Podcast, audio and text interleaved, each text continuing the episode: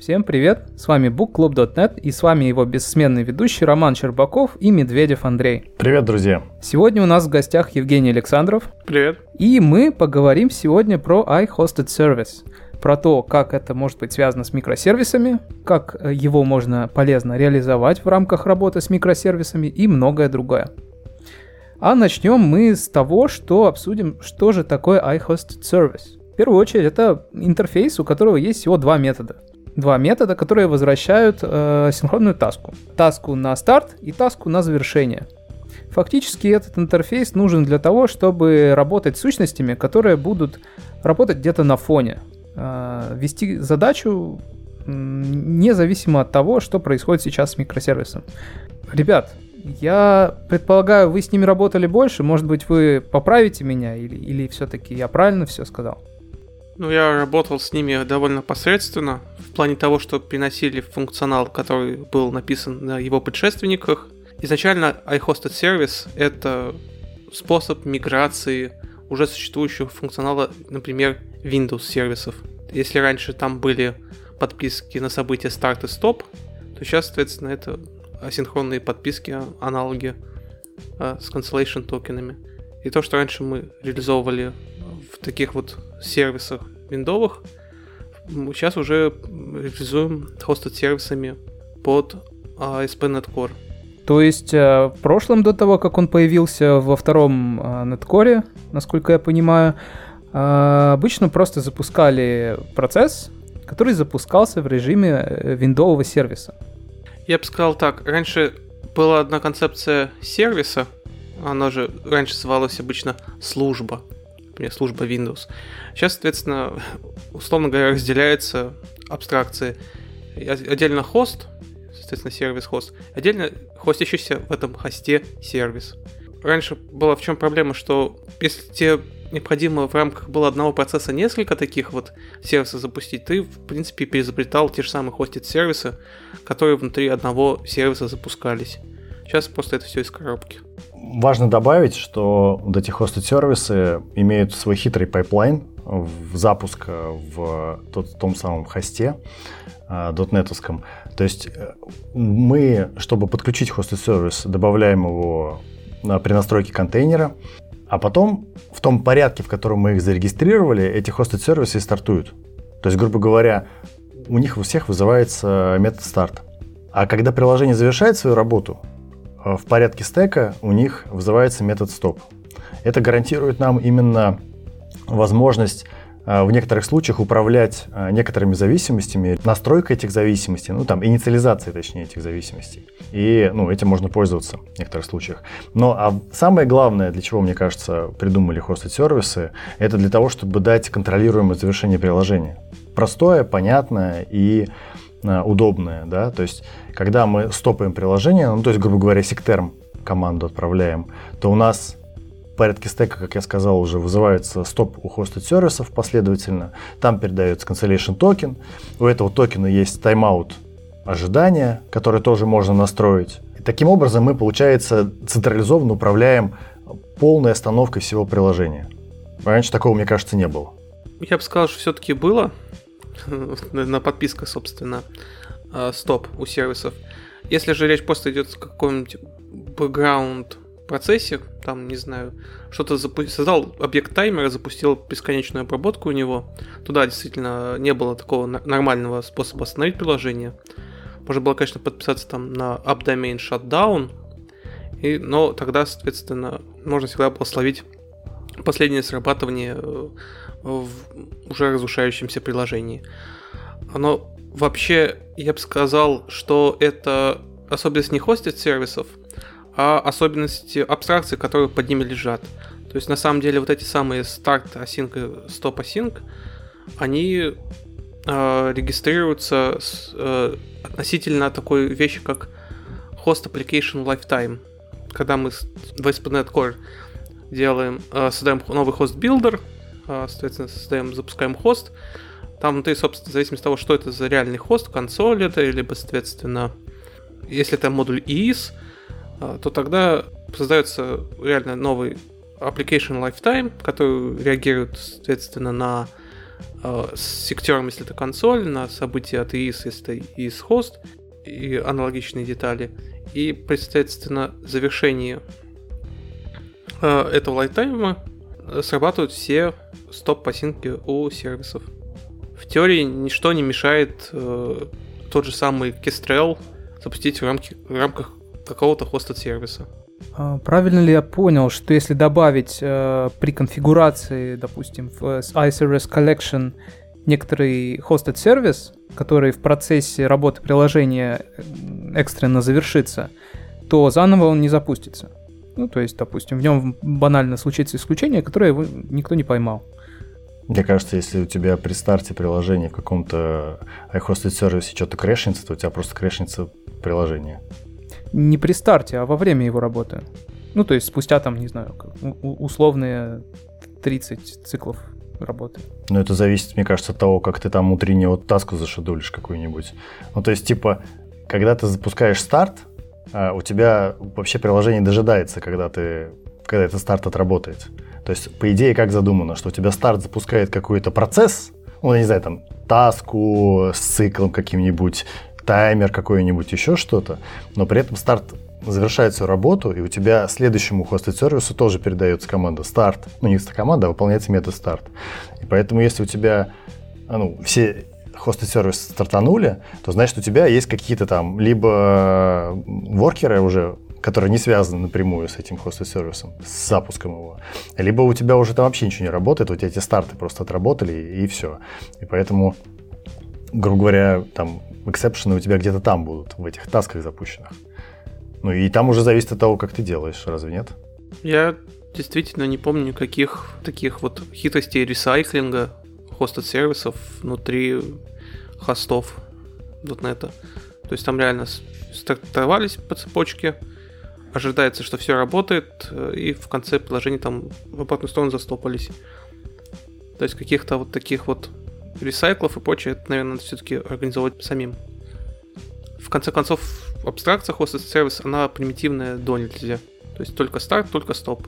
Если хотите что-то помощнее, пока пишите либо сами, либо пользуйтесь, наверное, готовыми портами, Например, я так понимаю, уже есть поддержка что для Quartz, что для Hangfire, но не уверен. А, ну там смотри как. А, по умолчанию .NET нам дает э, background сервис, ну то есть типа наследник э, от iHosted сервиса, и он там просто выдает наружу уже всего один метод, это типа execute async, и там у тебя уже нормальный стопин токен сделан, который просто, грубо говоря, инициализируется при старте, и при стопе там у тебя просто все там это отменяется. Такая про- простая штука, если тебе нужно что-то, что в один метод запускается, ты там делаешь какой-нибудь well цикл, и вот оно там как-то работает. На самом деле почти все, чем мы пользуемся, оно либо само реализует этот background сервис, либо просто его прям использует. Обычно все просто как барабан сделан. И вообще в куче ньюгетов hosted э, используется в кишках именно для того, чтобы что-нибудь там проинициализировать и стартануть какой-нибудь там background процесс. Ну, не процесс, а тред. Ну, в принципе, да, если смотреть документацию по Netcore второму, там еще можно наблюдать эволюцию то есть для веб-приложений там веб-хост со своими лайфтаймами и своим способом хостов сервисов. Отдельно generic хост для не веб-приложений, тоже своей поддержкой hosted services. Но уже начиная с третьего core, это все один generic хост, который hosted сервисы стартует. Да, но вообще они, конечно, клевую абстракцию сделали. И мне вообще сам процесс э, очень нравится, потому что ну, реально с тебя сняли весь головняк, да, то есть у тебя есть приложение, у тебя есть там нормальный хост, ты его там как-то конфигурируешь, добавляешь там хосты сервисы свои, добавляешь какие-то зависимости, какие-нибудь там i, что-нибудь, IMIDB, инициалайзеры, вот, все это запихиваешь в свои хосты сервисы, у тебя стартует приложение, аккуратненько там везде все инициализирует, у тебя дальше там, не знаю, приложение слушает какой-нибудь Rabbit, не знаю, принимает запросы, что-нибудь делает, потом ты ему в конце говоришь, ну что, все, хватит, поработали, сектерм ему отправляешь, у тебя в обратную сторону все аккуратненько, там ресурсы все отцепляются, ничего делать не надо. ну, практически ничего делать не надо. То есть легко настраивать. Но единственное, что нужно помнить про всякие там вот эти порядки а, запуска, помнить про то, что все-таки это простые стартеры каких-то твоих процессов, тебе нужно самому их делать. А еще, что эти куча процессов стартуют и в зависимости, которые ты подключаешь, типа каких-нибудь там, не знаю, логеров. А, ну, что, типа, они просто могут быть, а ты не в курсе, что они есть. Если ими люди пользуются, то тогда для чего? Ну, то есть, как ты уже и сказал, это, в принципе, довольно простая штука. Она стартует и умирает. Вот, это контролируемые процессы, но как она может быть нам, в принципе, полезна?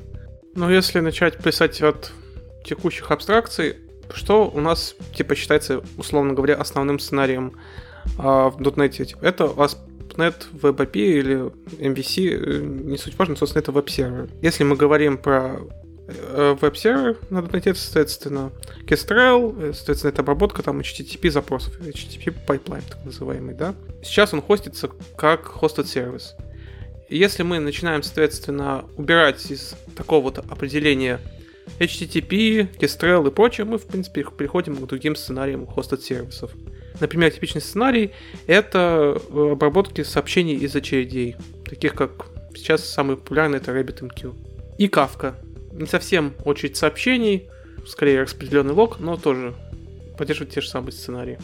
Ну да, а в книжке, например, по Кавке написан самый стандартный способ реализовать консюмера. Это написать well-true цикл, в котором у тебя вызывается метод consume который возвращает тебе пачку сообщений. Ну вот идеальная задача для хостед сервиса. При старте подключиться, создать консюмера, запустить этот while true цикл в отдельной таске, э, ну, грубо говоря, там, не знаю, task start new сделать, и пускай она вот шараш там. А на стопе просто аккуратно сказать, все, хватит, хватит while true циклу работать, пора выходить, сохранять там всякие офсеты и сворачивать вообще эту лавочку. Мне кажется, да, идеальный пример если смотреть в другую сторону, это тоже может быть обработка HTTP запросов, но, условно говоря, не синхронная, а асинхронная. Если мы сейчас э, захостим наше ASP.NET приложение в ISE, и там обработка какого-нибудь запроса в контроллере займет больше, чем 2 минуты, а, и IS по дефолту свалится, скажет, что как-то мы долго очень работаем.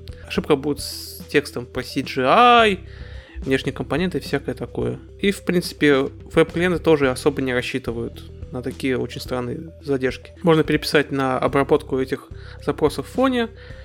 Например, контроллер принимает входящее сообщение, кладет это сообщение в какую-то очередь, внутреннюю или в какой-нибудь движок, после чего, соответственно, возвращает, типа, работа принята, клиенту, а дальше уже хостед сервис э, реально этой работой занимается и триггерит, э, соответственно, например, через сигнал R уведомление клиенту, что вот работа завершилась.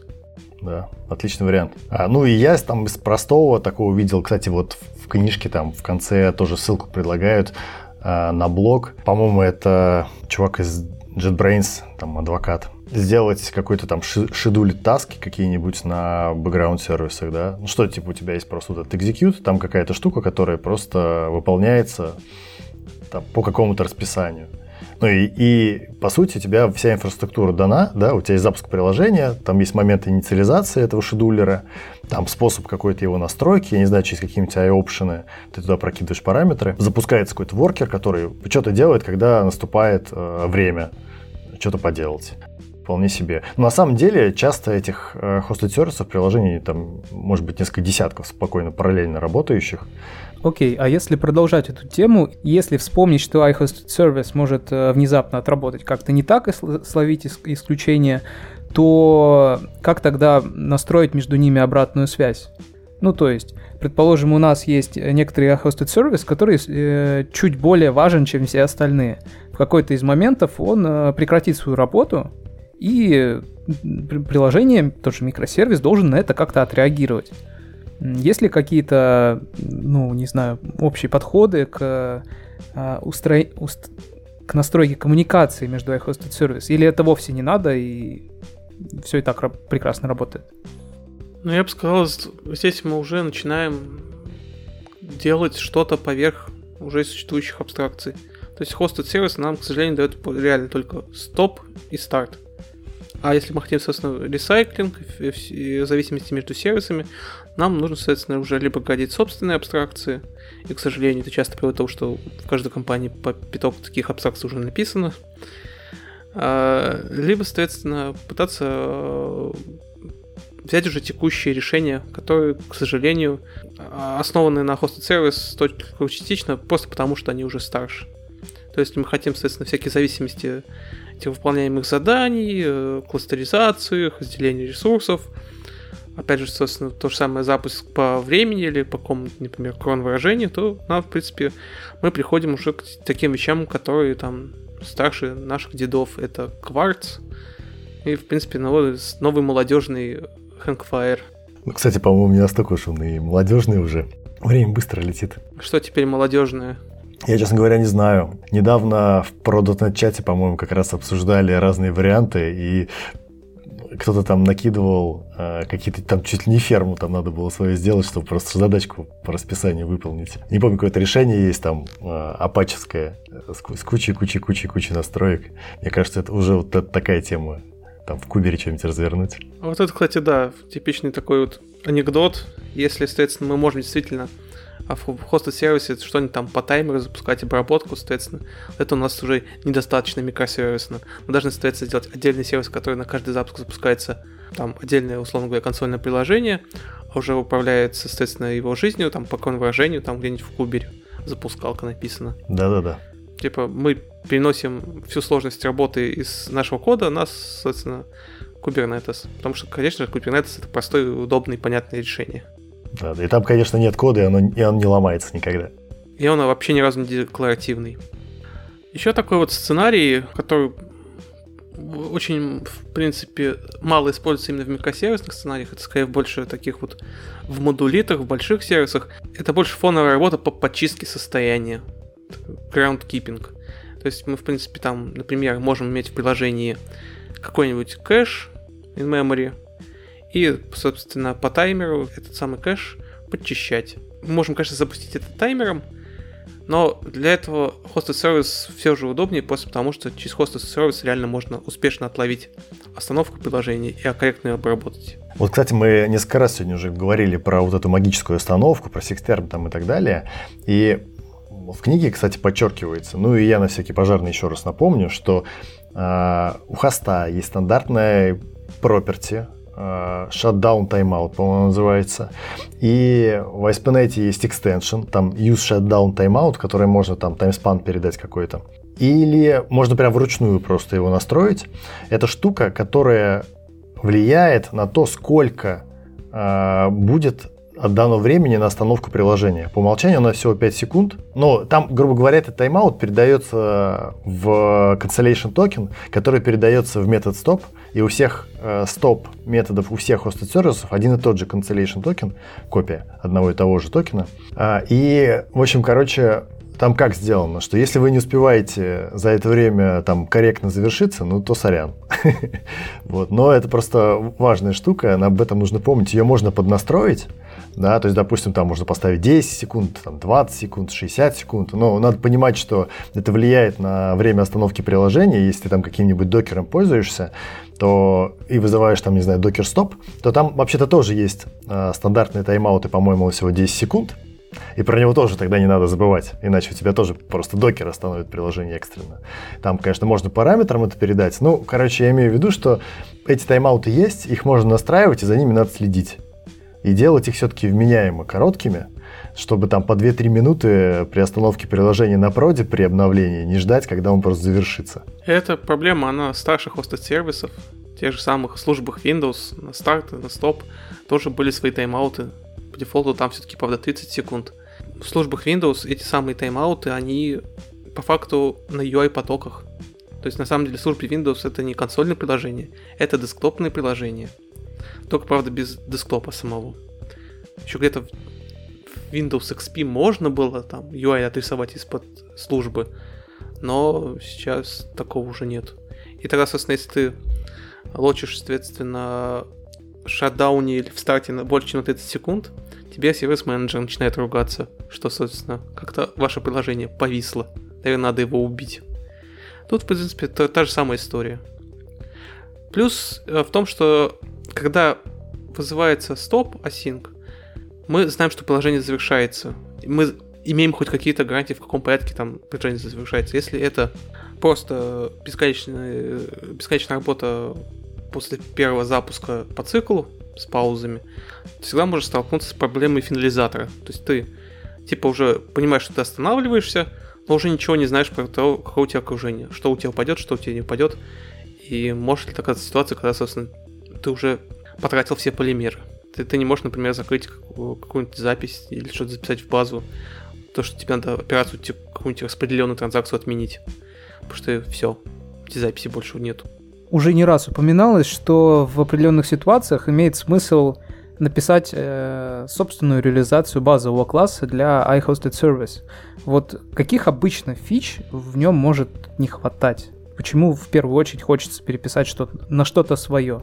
Ты сейчас про background сервис говоришь? Про свою реализацию background сервиса? Ну да, да, да, да. У нас hosted сервис, он дает только старт и стоп, а background сервис дает execute, но эти интерфейсы, они как-то особо не специфичные.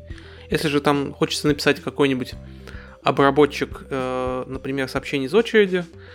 Мы рассчитываем, что у нас есть какая-то логика по соединению с этой самой очередью, какая-то логика обработки, какие-то контракты. И очень часто имеет смысл просто там, написать какой-нибудь generic обработчик, который подсоединяется к такой-то очереди, а, получает конфигурацию с options или в каком-то другом виде, с помощью которой строится соединение, создается подписка, по подписке, там, по срабатыванию подписки, там, читается сообщение за очереди, ставятся нужные флаги, запускается конкретная обработка, э, ставятся нужные флаги обратно, пишется ответ, или там говорится, что не, не обработали. Вся такая логика, если, соответственно, писать руками каждый раз э, в общем бэкграунд сервисе, это просто получается как копипаста. Остается, то э, люди любят сделать какой-нибудь generic handler поверхностным что iHosted сервис интерфейса, что background сервиса. А, а может и того, и другого, в принципе. А потом ругаться, что наследование это зло. Тут еще бывает такая ситуация, что абстракции несколько протекают. То есть, например, вот у нас есть какой-нибудь универсальный обработчик с сообщений из очереди. Это один класс. У нас, собственно, и универсальный обработчик, который запускается там по таймеру или по выражению. А теперь тебе нужно, соответственно, сделать какую логику, которая, соответственно, может запускаться и по таймеру, и по сообщению.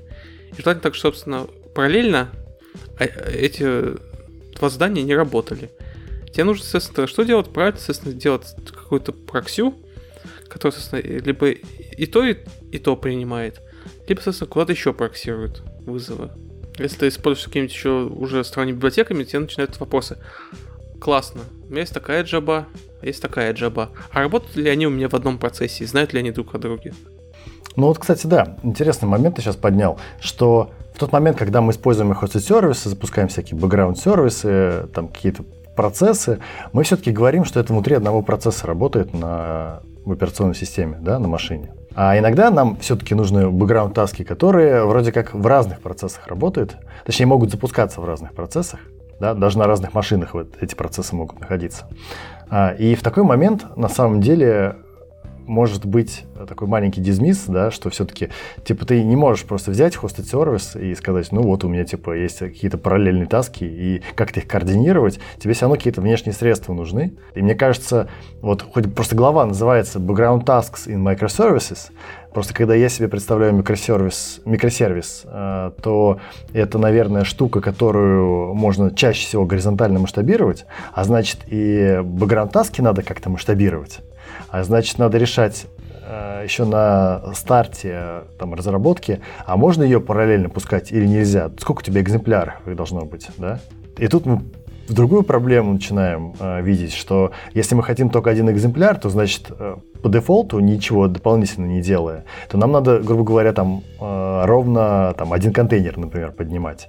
А один контейнер поднимать, это вроде как не очень интересно, потому что, ну, а если он сломается, да, там его как-то перезапускать, у нас там какие-то задержки будут, ну, то есть какая-то фигня получается. Мы хотим, ну, давайте мы сделаем два контейнера, чтобы там, или три контейнера, чтобы было, типа, отказоустойчиво, но вот какой-нибудь еще придумаем механизм, как запрещать там а, одной задаче работать на нескольких э, там типа экземплярах, какие-нибудь распределенные блокировки давайте воткнем, чтобы вот, вот только э, один инстанс мог в одно время работать надо понимать, да, что by default это все-таки в одном процессе одна какая-то задача, и если тебе что-то надо, там более сложное, надо все равно городить. И в этот момент, может быть, действительно проще какой-нибудь handfire использовать, которого все готовое, и самому не, изобретать э, какие-нибудь там бэкграунд-процессы.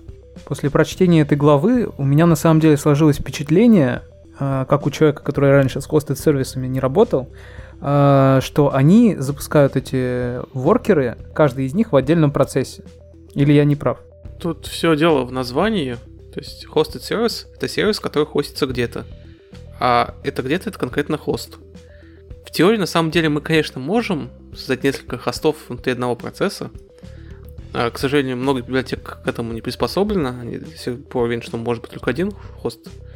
Но это все равно остается один и тот же процесс. То бишь, создать, соответственно, хостед сервис, который хостится вне текущего процесса, это уже Э, это уже не хостед сервис, это уже сервис. Понятно. Значит, я просто запутался, когда читал эту главу. Тут везде пишут именно для поддержки бэкграундных процессов, то есть background процесс, прям так и пишут.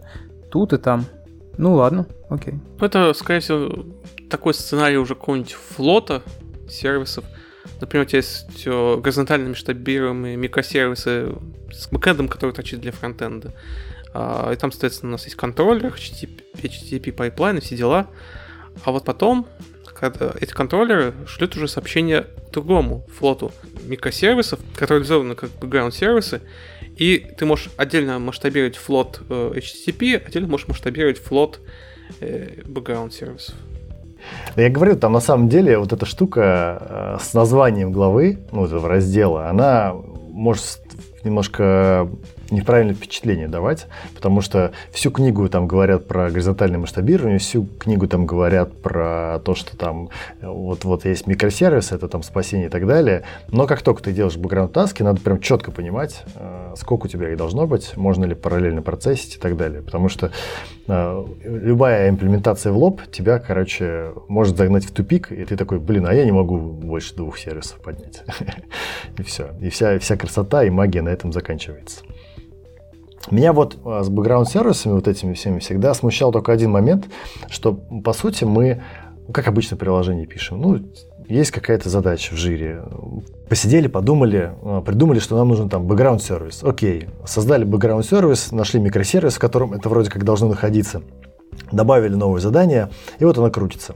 Проходит месяц, еще одна задача в жире, еще один бэкграунд-сервис еще одна задача с жире, еще один бэкграунд сервис. В конце концов, там в одно приложение может их штук 30, там, не знаю, 50 крутиться. Ну, как-то они там все зареганные, но при этом каждый из них на самом деле это какой-то фоновый процесс. Причем, если там э, кто-то там парился, не знаю, за производительность или там еще за что-то, то там еще могут там типа сделать task start new с указанием, что там создай мне долго выполняющийся тред, чтобы под эту таску выделить отдельный тред. То есть у тебя там уже 50 тредов, плюс у тебя эти бэкграунд процессы, они, наверное, все-таки нужны для того, чтобы работать, да, они что-то делают, они у тебя память тратят, они у тебя там процессор тратят. И в итоге получается, что приложение какое-то как будто бы резиновое, но это ведь не так. Мы, получается, как будто бы перестаем контролировать в этот момент наше приложение, если дофига этих бэкграунд процессов начинается. А понять, какой из них э, убьет твое приложение, ты не можешь просто так, да? Как их профайлить, если они там воркеры параллельно работают, как их выключать, да, то есть я вот, честно говоря, много раз э, сам лично делал такое, что тебе нужно какой-то конкретный воркер проверить, ты все остальные просто регистрацию комментируешь, ну или там как-то выключаешь ее и запускаешь только свой э, ну, там, background сервис, чтобы только его memory посмотреть, только его там как-то помониторить или там хотя бы просто подебажить, чтобы остальные там сайд-эффекты не появлялись никакие, да. Это сказать главная боль, если честно бы сказал, что тут, как всегда, помогут три волшебных буквы DDD. Очень условно. Тут на самом деле, по-моему, возникает различие background сервис в плане того, что какая-то деятельность в фоне вспомогательная, а в плане того, что вот у нас есть какой-то микросервис, у которого есть какая-то зона ответственности. Естественно, мы для чтобы эту ответственность реализовывать, нам нужна какая-нибудь background деятельность. Но в то же вот реально прием этих самых сообщений с очереди, э, или же, соответственно, обработка типа долго, долгоживущих заданий, вместо того, чтобы это прямо в треде контроллера выполнять.